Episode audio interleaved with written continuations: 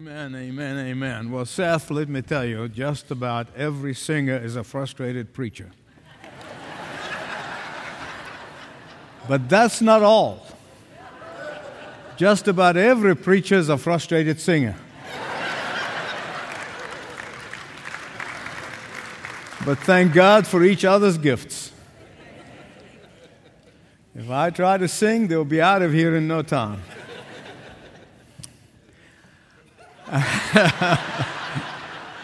and he hasn't even heard me sing. you know, I am no child psychologist. I was going to say I'll play one on television, but, I, but in reality, everything I know about children and bringing up children stems from two things. First of all, many years of observation and genuine love for children. Some of the mistakes that we parents make, God in heaven knows I made my fair share of them. my family do, does too, because I confess. Is that we treat all of our children this, as if they were the same. As if they were the same temperament, the same aptitude, the same talents and gifts, and the same emotional makeup, uh, same aspirations, but they're not. They're not all the same. And thank God they're not. And yes, we treat them all equally, equally, but not the same. These two brothers in the story that we've been going through, we call the prodigals. I don't know who came up with that title, the prodigals, but it's not what Jesus said. Jesus never called them the prodigals, but we do. But from this story, as an illustration of two different temperaments, two different personalities, uh, two different altogether. One is a strong willed, and the other one is only outwardly compliant. But they couldn't be more different. As they say in Australia, they're like chalk and cheese. But before I get to them, I want to say something. Please know my heart as loving and as, as sensitive as I seek God to help me be. In the last 30 years or so, there's been a phenomenon that literally breaks my heart. And if I heard it once, I've heard it many times where parents say, We want to do what our children want to do. We want to go where our children want to go. Uh, we want make decisions based on what children want. Now, sadly, the consequences of this kind of thinking are now felt by our society at large. Please, please, please I'm not suggesting for a moment that parents should not listen to their children. I am not saying that at all. The opposite is true. We need to hear what they have to say. We need to be considerate of their feelings and their thoughts and their needs. In fact, that's really what discipline is. Some people confuse the word discipline, they think it's punishment. That's not. Discipline is that we listen to them then lovingly veer them into the right direction. That we consider what they say and then thoughtfully explain why in the long run, because they can't see the long run, in the long run, there is a better way to go. Or if they have a good idea, my goodness gracious, just praise them for it and build on it. Now, beloved, call, the Bible calls parents to lead their children, not the other way around. And I could not help this week as I was writing my notes and I thought about our first grandson. He's 15 now, but and is over six foot tall. But when, when he was 14 months old, and those of you grandparents, remember your first, and, and you know, you do anything for them. And uh, he was 14 months and he was learning to walk. And, and he just learned that if he grab on my finger, he can walk and walk and walk and walk until I'm dizzy. But then, And he would walk. We were in a hotel one time, and he walked the whole way. I don't know how many times. I couldn't count. I lost count. But, but then he, he discovered that he could take up a step, and then he come down that step. So it was only one step. So he would take that step up, he would step down. He would step up, he would step down. I got dizzy. and then I realized I'm letting a 14 month lead me. No wonder I was dizzy. Billy Graham used to tell a story about that salesman who came and knocked on the door, and seven-year-old boy opened the door, and, and, and, and the salesman said, uh, can I speak to the boss of the house? And the boy looked at him and said, you are talking to him. and today, as we continue to look at the story of Jesus telling of the Father of those two sons, I want you to turn with me, please. I want you to follow with me. And if you don't have your own Bible, 1624, page 1624 in the Pew Bible. Grab one in front of you, behind you, doesn't matter. Move around if you want to get it, that's fine. If you have it on your iPhone, iPad, now I'm going to trust you. You're going to go to the phone and you're not going to be texting while I'm preaching. Just get your phone, get your iPad, whatever you got with you, and just follow in every way you can in this amazing story that our Lord Jesus Christ tells. And today we're going to deal with the younger rebellious son. And in the next message, I'll talk about the outwardly compliant son. This younger boy, as we would say, he had the mind of his own. Um, this is the kind who doesn't want to do anything his parents tell him to do. uh, he want to be his own boss. In fact, back in the 60s and the 70s, there used to be a big billboard in a, in a small town in, in, the, in the South, and it read as follows Attention, teenagers! Are you tired of being harassed by your stupid parents? Act now. Move out. Get a job. Pay your bills while you still know everything. I love that. Those were in the days of the 60s, if you remember. Now, the word prodigal really, uh, uh it, which describes this younger son in the story, it means rebellious extravagance. Uh, rebellious extravagance. He sounds like some of those liberal politicians that we have. They're liberal with somebody else's money. I tell you, I tell you, but with over 50 years of experience in ministry, I want to tell you extravagance with children in any area creates prodigals.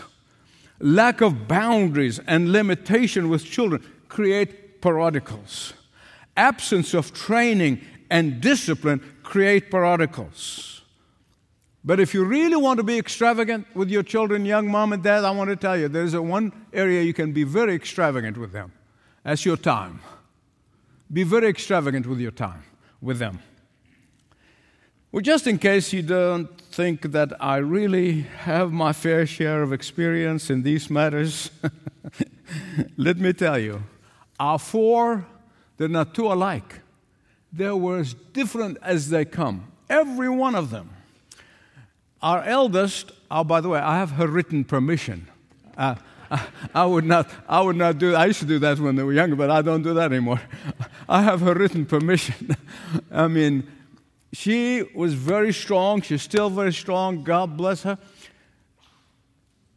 She was, could not be more than nine or ten years old, and she came down to my study, and she was looking through, she always loved books. In fact, in college, they called her grandma because she was always in the library. Uh, she loved books since she was little, and she was looking through all the books and the spine of the books on my bookshelf and, and was going like this. And then one book grabbed her attention, and she pulls it out. And she looks at it, flips in the first couple of pages. And the title of the book was The Strong Will Child. She looks at it and she looks at me and she said, Are you reading this to learn how to deal with me? well, Needless to say, she accomplished her life goals by the age of 25. I'm telling you this for a reason. So I want to encourage you. I want to encourage you to understand that if we have survived all four different temperament and personalities, you will too. Can I get an amen? If we have lived through all of the car insurance and the driving accidents, so can you. I remember back then when our kids were STS and, and the parents who sort of right up behind us, and they would say, because they saw what was happening, and they would say, Man, if the Youssefs lived through it, we can too. We were great encouragers. and so that's what I want to be. I want to be a great encourager. Back to the younger boy before I get into any more trouble. Luke 15, I hope you have it open in front of you. Just want you to imagine the smirk on that boy's face as he was packing his Jerusalem designer jeans and uh, his Mount Zion designer shirts. I can imagine his surly face accusing his parents of being out of touch with reality. I can imagine the bitterness that he had toward dad for his rules about going to church and cleaning his room and doing his chores. The Bible said it was only a few days after he gathered some of his assets that his father gave him and left. Probably went on a fire sale and converted these assets into cash, filled his pocket with cash, went out into his convertible camel. Have you ever seen a convertible camel? Seriously. They all are. he got into his convertible camel and popped up the wheels, the front wheels, and whoo, peeled rubber. 30 feet. Headed for the Big Apple. Oh, baby, he's made it now. He takes off and leaves behind a broken hearted father, a scornful older brother, a devastated community. He leaves no rights to claim. He burns all the bridges, or at least he thought he did.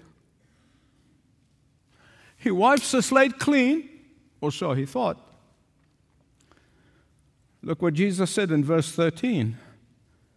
And the son scattered. I know some translation has other words, but the word scattered is more accurate because it's literally the same word that is used when a farmer at uh, planting time throwing seeds on the ground during the planting time, kind of without much thought. He's just scattering it around.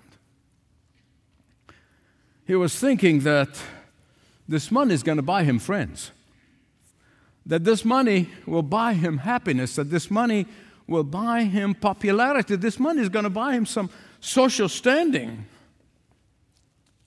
And it worked. It worked for a while while the money lasted.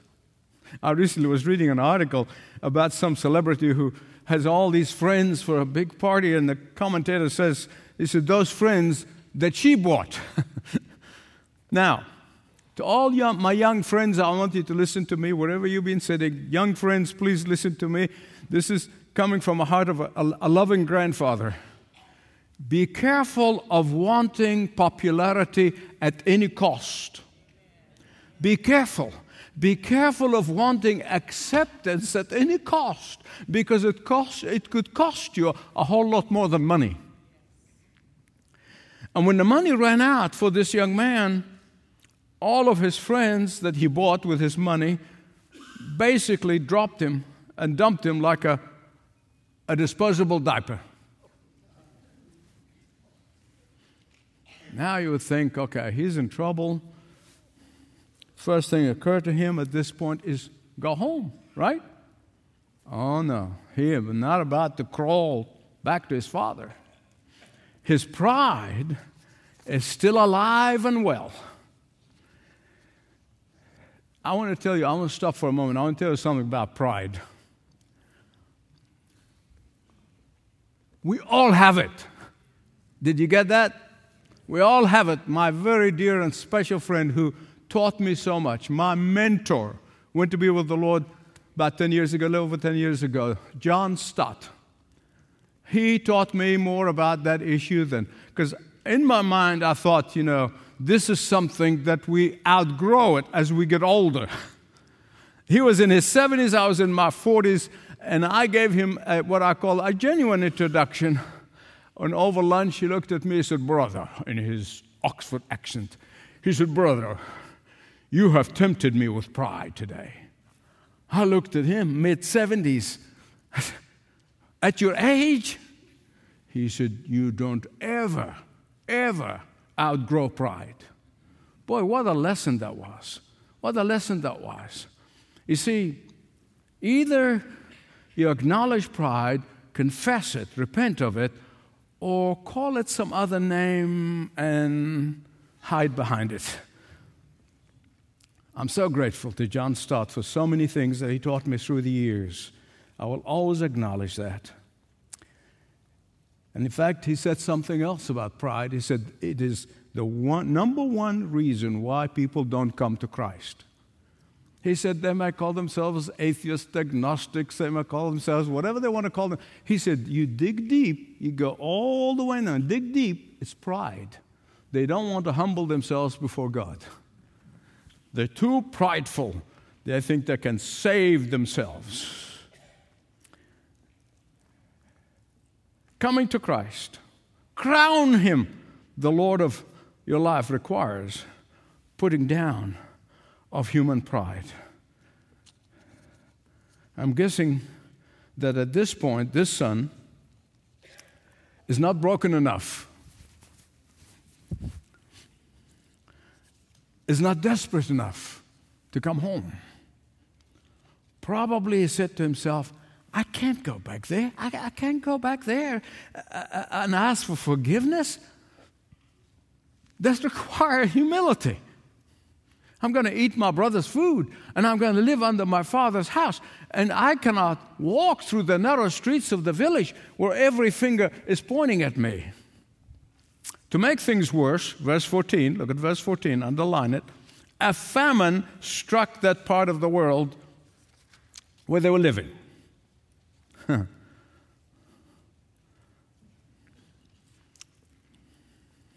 See, that son was not ready yet even though there's a famine. He's still not ready. So he gets a brilliant idea, a brilliant idea you never thought about before. Get a job. oh, well, kind of a job a Jewish boy, a Jewish young man is going to have in a Gentile country in the middle of famine. I mean, uh, bankers and corporations are not hiring CEOs anymore. and there where he hits rock bottom. Now, this is rock bottom, not rock, rock, rock bottom, but just rock bottom. Hasn't got to rock, rock, rock bottom yet. For a Jewish young man to take care of pigs would be like a very rich American kid working on cleaning sewers. Remember, pigs back then were not like what they are now in the Western countries, where you have hog farmers uh, feed them nice food and take good care of them and clean them and all that stuff. Back then, they gave the pigs the worst of the worst of the worst of the garbage. Think about this. And that's why our Jewish friends to this day do not eat ham.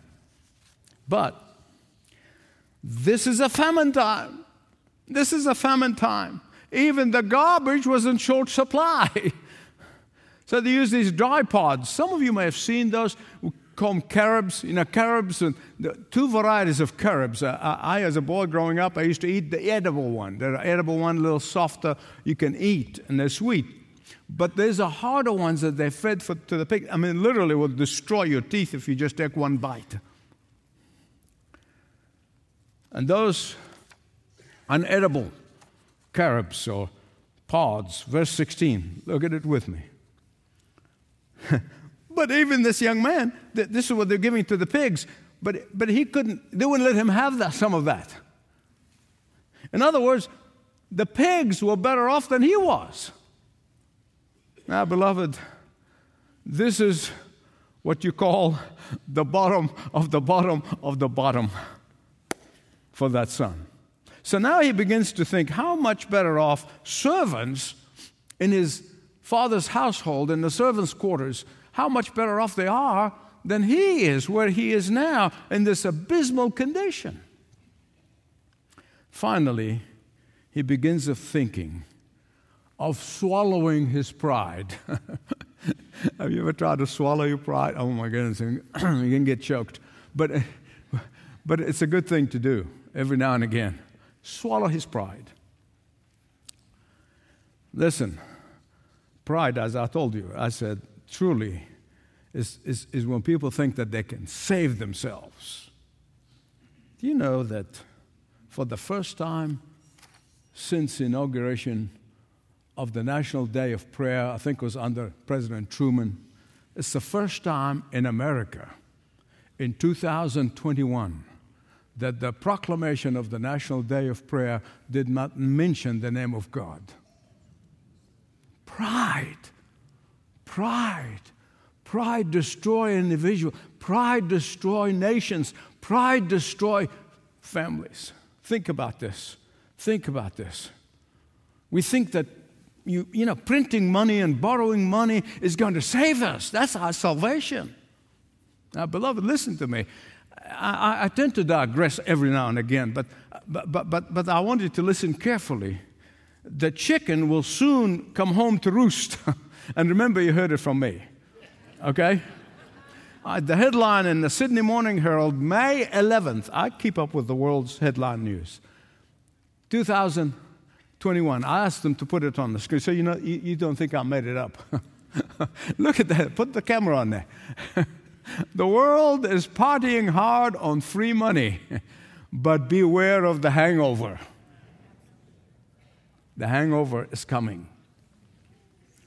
In fact, it went on to say that the global debt now is approaching 100% of GDP, gross domestic products. Listen, I am not a prophet of doom. I am just a fruit inspector. I need to move on. I have to move on. Listen to me, please.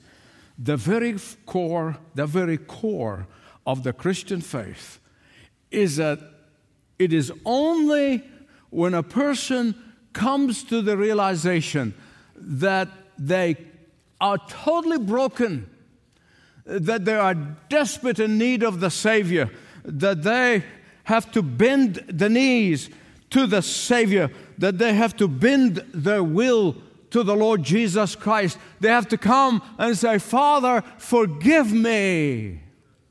That's the very core of our Christian faith.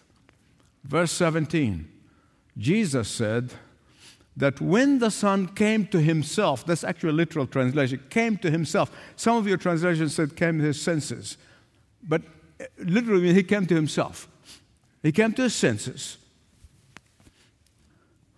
Only then will he begin to articulate his speech that he needs to give to the Father. He began to rehearse what he would say to the Father. What would he say to Father? See, all of a sudden, he began to snap out of his insanity. All of a sudden, he began to snap out of his stupor of self focus. All of a sudden, and but listen carefully, please, listen carefully. This is more than just feeling sorry that he wasted his money, that he has wasted his life, uh, that, he, that, that, that things just did not work out uh, uh, as the way he wished that they would have worked out. This is not just being sorry that plans failed. No, no, no, no. This is a whole lot more than that he actually realized that he had sinned greatly, not only against his father, but against God he actually came to the realization that he brought degradation and shame on his father's good name. He understood now that everything has to change. Everything has to change. He is no longer arrogant and prideful. He is no longer feeling, I deserve this. He is now contented to be called a servant or a slave. He is now happy to live in the servant's quarters. He is now happy to have a servant master relationship. To put it in the vernacular, he was totally and completely broken before God. Often,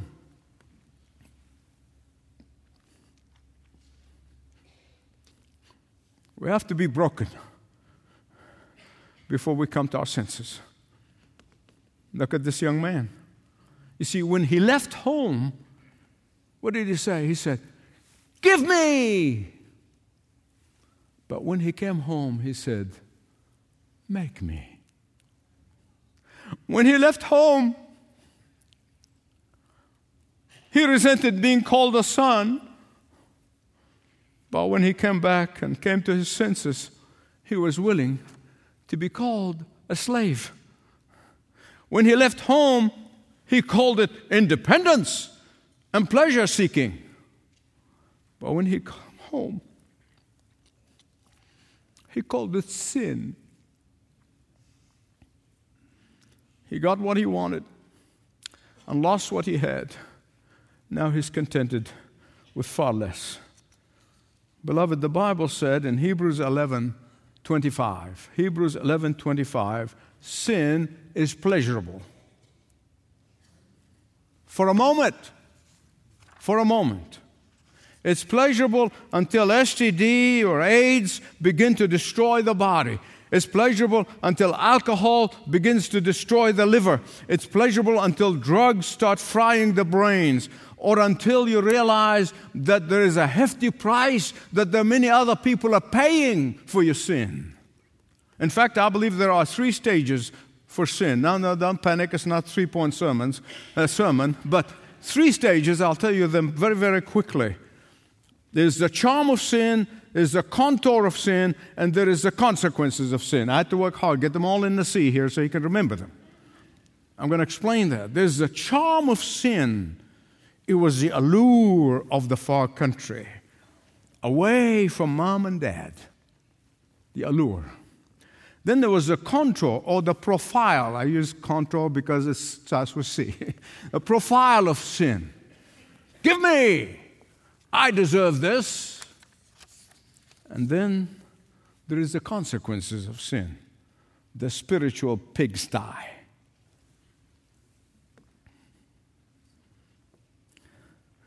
Beloved, the only answer to sin is return. Return. Can you say that with me? Return. Repent. Return to the place that you know God wants you to be. Return to the place what you know your parents have prayed for you, your family members and your friends have prayed for you to come back to. Return to the place where your father's security, safety. In the last message, I showed you how the father stripped himself of his dignity, of his honor in, in that context, in that culture. He stripped himself by running in order to welcome his repentant son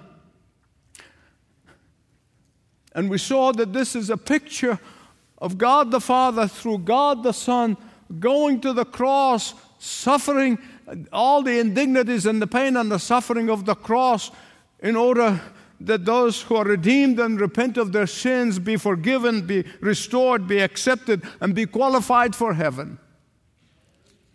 But there's something else I don't want you to miss. I don't want you to miss. And it's about the encounter between the repentant son and the forgiving father. The repentant son and the forgiving father. Don't miss this. I alluded to it in the last message, and I said I'm going to say more about it in the next message, just not bait and switch. I just wanted you to be thinking, and I'm here today to tell you the more that I promise I'm going to do. The father did not even let the son finish the speech. Now, this is, he said, Michael, what's the big deal about this? It's huge. Just listen to me, okay? Humor me. Probably this young man, no doubt, knowing human nature, he was rehearsing the speech in his mind. He's probably going over it. When I see my father, I'll say this. And when I see my father, I'll say this. When I see my father, I'll say this. You know, goes rehearsing it in his head. But look at verse 21. Verse 21. The son began to make the speech Father, I have sinned.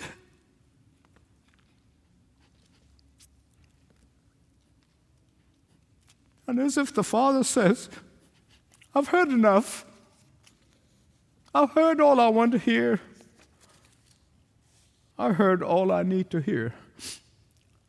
But, but, but, but, but, what about the part of making me one of your hired servants? That's not necessary. But why? Because the Father, listen to me, this is very important. The Father, our Father in heaven, does not take anyone who is not a son or a daughter. Can I get an amen? Now, we can serve God and we do joyfully to our heart's content. I have the privilege of calling myself the servant of the living God, but because of Jesus, the Father will not, He will not say it with me, He will not call us anything other than son and daughter. Glory to God. I want to shout about you. Oh, Beloved, listen to me. The grace of God is not partial. The grace of God is not with measure. The grace of God is not conditional. The grace of God is immeasurable. Like the old song we used to sing in the old days by Thomas Williams Oh, deep, deep love of Jesus, vast and unmeasurable, boundless free, rolling as a mighty ocean in its fullness over me. But, Father, what about my past sins? What sins? But, Father, what about what I did to you? What did you do to me? I know most of you know this, but let me remind you again, and I, want, I don't want you ever forget. Write it down, hang it on the wall, on your fridge, wherever you want to. Satan is the only one who will always remind you of your past sins. God never. God never. Because the Bible said he takes our past sins and he puts them in the deepest sea as dear Corrie ten Boom used to say, don't you go fishing for them.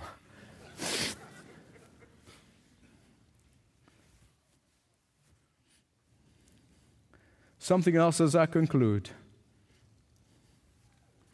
Some of you may have a hard time forgiving somebody else. I don't know. Only you do your parents, perhaps, a family member, son or daughter,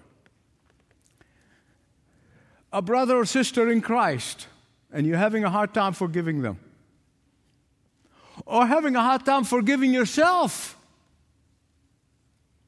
Beloved, that's pride. That's pride. If God forgave you, you can and you must forgive others. Often that's called self righteousness. You notice the young man did not stop in one of the bath houses nearby the village before he came to daddy and took a hot bath, cleaned himself up, stopped smelling and stinking. Now, there are people watching me in the Middle East right now, and I know because I grew up there where some churches put you through hoops before you come to the Father. I want you to listen, please. The boy did not go to an old friend and say, Can I borrow some clothes? Because I, these are filthy clothes and I really I, I want to get dressed and pre- be presentable to, the fa- to my father. He did not do that. He came to the Father as He is. As Billy Graham often had the song, Just as I am. Confession on his lips, repentance in his heart.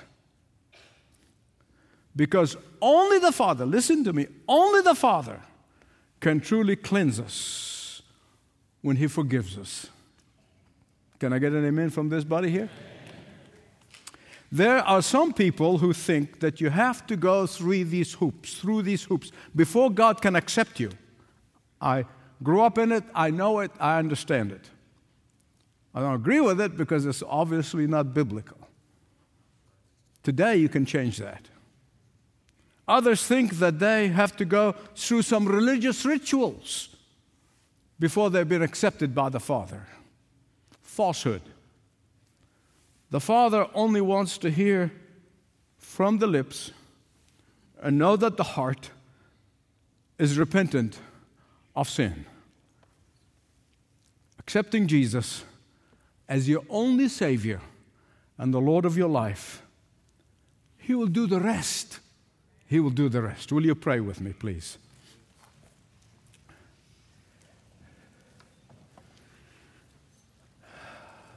Father, there are as many situations as there are many people watching around the globe and around this country, literally tens and tens of countries. And as many people here in this beautiful sanctuary. And you know every heart, and you know every circumstance, and you know how your word convicted us all differently. Thank you for convicting me with my own words.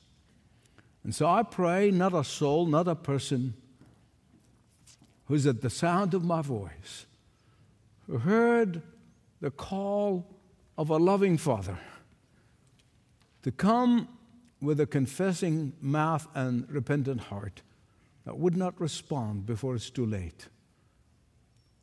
It's your work because you, Jesus, said the Father has to draw them. And I take comfort in that. For I pray this in Jesus' name. Amen. Before I sit down, I'm going to surprise all my pastors, colleague, my pastoral uh, team here. Uh, I didn't tell them that, but I'm going to ask them to come at the at last stanza of the second hymn as we I'm going to ask them to come and stand here. If you want to talk to somebody, if you want to pray with somebody, I'm going to ask them to all be here and to pray with you and as, as, as the need arises. Whatever God laid on your heart, you'll be down here. Thank you guys for forgiving me ahead of time. Just God put it on my heart. Thank you. Will you stand up and bless the Lord in the song?